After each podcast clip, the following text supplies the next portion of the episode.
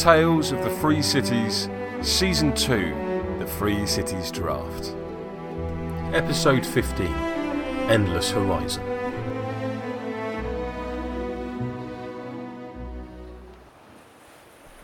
Sleek and nimble, the Osprey was as elegant as her namesake, her hull deftly cutting through the waters below.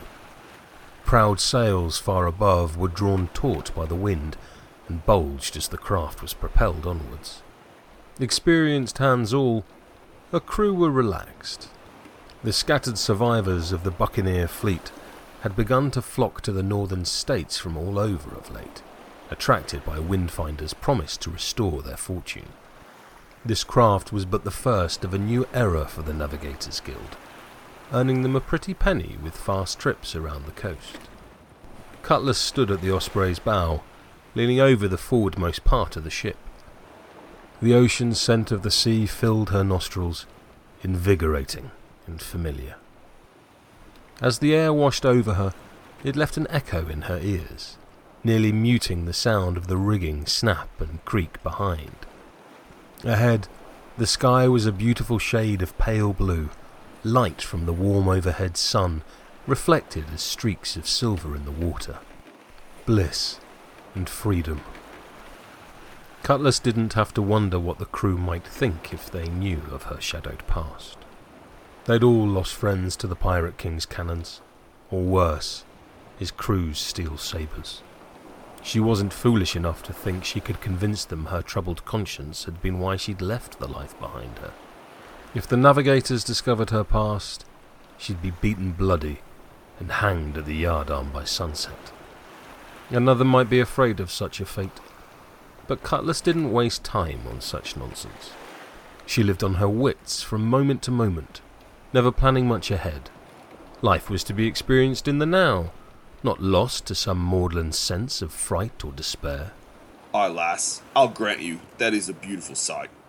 These waters are far too cold for my tastes. The skies are the same as they've ever been. The voice belonged to one of the older crewmen, a wiry man named Jackdaw. Cutlass turned to regard him coolly. It most certainly is. A thin knife appeared between them, pressed against the man's belly. But you can drop the silver you just lifted from a pocket back in there, mate. Jackdaw's lips, dry and cracked by the sun, parted in a grin. You're a sly one. Had you for a poser in that long jacket and frilly shirt. Cutlass felt a coin slip back into the long pocket at her side. She returned his smile, pressing her blade tighter against him. And the rest. His expression soured, but he did as she asked. Satisfied, she lost the knife once more up her sleeve. Thanks, mate. Wasn't so hard, was it? The buccaneer didn't answer, shooting her a filthy look as he scuttled away with his tail between his legs. She returned to the view. Hopefully, that would be the last of her troubles. A cut purse like Jack was a minor irritation at most, but smoother seas were always preferable to those choppy from a storm. Her hand found the flagon tied to her belt and uncorked it, before she brought it to her lips for a swig.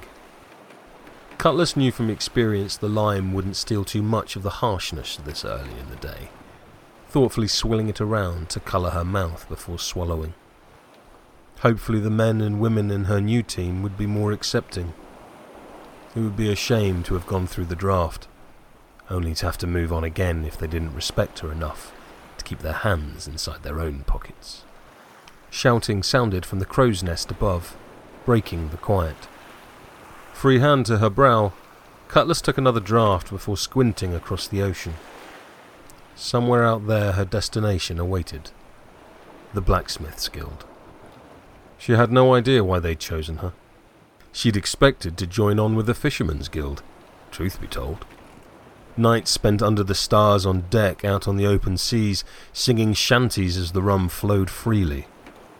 Instead, it looked like her destiny was anchored to a furnace, sweating from a heat more sweltering than any day at sea. Cutlass took another mouthful of rum, the bitter taste at last beginning to become more palatable. Worrying about the future now was pointless. At present, there was only the endless horizon, and that would do until tomorrow dawned. The Free Cities draft was written by Sherwin Matthews and is the sole property of Steamforge Games Limited. It is reproduced here with their kind permission and their continued support.